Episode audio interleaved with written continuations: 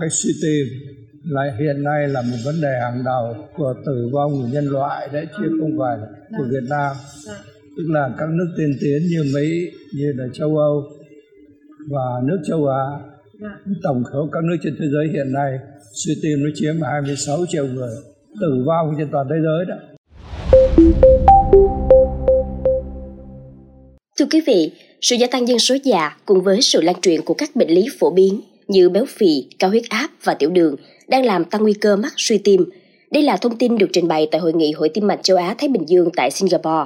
Bệnh nhân ở giai đoạn suy tim nặng đối mặt với nguy cơ tử vong lên đến năm mươi phần trăm trong năm năm. Tại hội nghị, ông lờ vê hát, sáu mươi ba tuổi, trú tại Bến Tre, đã chia sẻ về cuộc hành trình năm năm chống chọi với suy tim.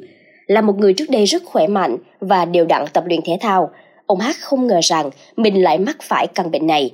Vào năm hai không một tám, một cơn đau thắt ngực bất ngờ khiến ông tới bệnh viện kiểm tra và được chẩn đoán mắc rối loạn nhịp và suy tim do bệnh cơ tim giãn nở ở cả bốn buồng tim. Từ đó, ông đã phải nhập viện ba lần vì suy tim cấp, mỗi lần điều trị kéo dài mười ngày. Sau khi hiểu rõ hơn về suy tim, ông nhận ra có thể bản thân đã mắc bệnh này trước năm hai không một tám, khi đôi khi vẫn cảm nhận nhưng do chủ quan nên không chú ý. Bản thân ông thừa nhận đã chủ quan trong việc thường xuyên uống rượu bia và ăn mặn trong thời gian dài, và sau khi phát hiện bệnh, việc điều trị trở nên khó khăn hơn. Hiện nay ông phải uống nhiều loại thuốc và thay đổi thói quen sinh hoạt và chế độ ăn uống. Theo Phó Giáo sư Tiến sĩ Phạm Nguyễn Vinh, Phó Chủ tịch Hội Tim mạch Việt Nam, trong những năm gần đây, số lượng người bị suy tim đang cần điều trị tại Việt Nam đã tăng lên hàng triệu theo tiêu chuẩn của châu Âu. Suy tim là một hội chứng, nó hậu quả của rất nhiều bệnh. Trong y khoa, thế rồi mình học y khoa này nhé, mình dạy sinh viên từ triệu chứng này, triệu chứng kia, ví dụ mười bốn triệu người, mười lăm triệu chứng, mình nhập lại thành một hội chứng. Hội chứng thì nó bao gồm nhiều nguyên nhân khác nhau. Như vậy, suy tim là một hội chứng hậu quả của rất nhiều nguyên nhân. Nó làm cho cái tim nó không thể đẩy máu đi được, hoặc là cái tim nó không thể chứa chứa máu được, thì nó hội cho nó suy tim.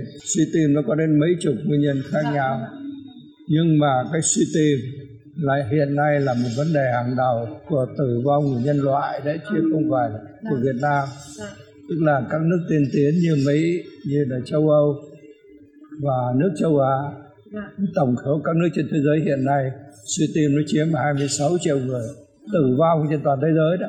Theo thông tin từ Hội Tim mạch châu Á Thái Bình Dương, trong khoảng thời gian từ năm một nghìn chín trăm chín mươi đến hai không một chín, tỷ lệ tử vong do bệnh tim mạch ở khu vực này đã tăng từ hai mươi ba phần trăm lên ba mươi lăm phần trăm.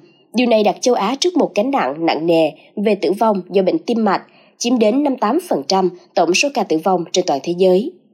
Phó Giáo sư David Sim, một cố vấn hàng đầu trong lĩnh vực tim mạch, Giám đốc chương trình quản lý suy tim tại Viện Tim Mạch Quốc gia Singapore, đã tiết lộ rằng ước tính tổng chi phí nhập viện do suy tim ở khu vực châu Á-Thái Bình Dương lên tới con số đáng kinh ngạc là bốn mươi tám tỷ đô la Mỹ. Trung bình thời gian nằm viện của bệnh nhân suy tim tại khu vực này là từ năm đến mười hai ngày và có đến mười lăm phần trăm bệnh nhân phải nhập viện lại trong vòng ba mươi ngày. Suy tim đang tạo gánh nặng kinh tế rất lớn cho khu vực, đặc biệt việc thiếu nhận thức về bệnh tật và thiếu các xét nghiệm dấu ấn phát hiện bệnh sớm khiến việc điều trị khó khăn, vị này nói.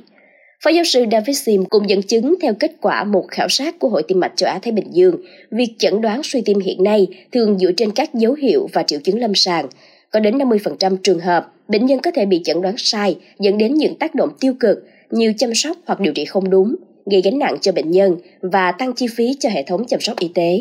Nguyên nhân có thể do hạn chế trong việc tiếp cận các kỹ thuật hình ảnh và xét nghiệm dấu ấn sinh học tim mạch, Phó Giáo sư David Sim nhận định. Khi được hỏi về việc chuẩn đoán suy tim để điều trị sớm ở Việt Nam như thế nào, ông Vinh cho hay hiện các cơ sở y tế đã chuẩn hóa được việc chẩn đoán hội chứng suy tim. Thì phải nói là mình đã chuẩn hóa được cái chẩn đoán rồi. Hiện nay tôi tin là tất cả các bác sĩ Việt Nam ở các tỉnh, dĩ nhiên thì dĩ nhiên mình không nói là hoàn, hoàn toàn hết, nhưng đều chẩn đoán sớm được suy tim và điều trị tương đối đúng là nhờ Hội Tim mạch Việt Nam đó. Thì trong những năm vừa qua, chúng ta đưa ra rất nhiều những khuyến cáo và chúng ta đưa ra những cái lớp hướng dẫn, những cái lớp đào tạo y khoa liên tục đấy, rồi những bài giảng, nhờ đó thì các bác sĩ trẻ cũng hiểu vấn đề suy tim và điều trị đúng. Tuy nhiên, theo các chuyên gia tim mạch tại Việt Nam, có rất nhiều bệnh nhân chỉ tuân thủ đúng thời gian điều trị ban đầu. Sau khi sức khỏe hồi phục ổn định, họ thường có xu hướng chủ quan và ngưng sử dụng thuốc, không đến tái khám định kỳ và đôi khi thậm chí tự mua thuốc điều trị. Những sai lầm trong việc điều trị bệnh này khiến tình trạng bệnh diễn tiến nặng nề hơn và làm tăng nguy cơ tử vong. Bệnh nhân mắc suy tim thường gắn liền với các bệnh lý khác như là cao huyết áp, tiểu đường, béo phì và cao mỡ máu. Để phòng ngừa bệnh, cần duy trì lối sống lành mạnh, tập luyện thường xuyên và định kỳ kiểm tra sức khỏe để được chẩn đoán và điều trị kịp thời. Phó giáo sư tiến sĩ Vinh khuyên người dân. Cảm ơn quý thính giả đã lắng nghe số podcast ngày hôm nay. Đừng quên theo dõi để tiếp tục đồng hành cùng podcast Báo Tuổi Trẻ trong những tập phát sóng lần sau. Xin chào tạm biệt và hẹn gặp lại.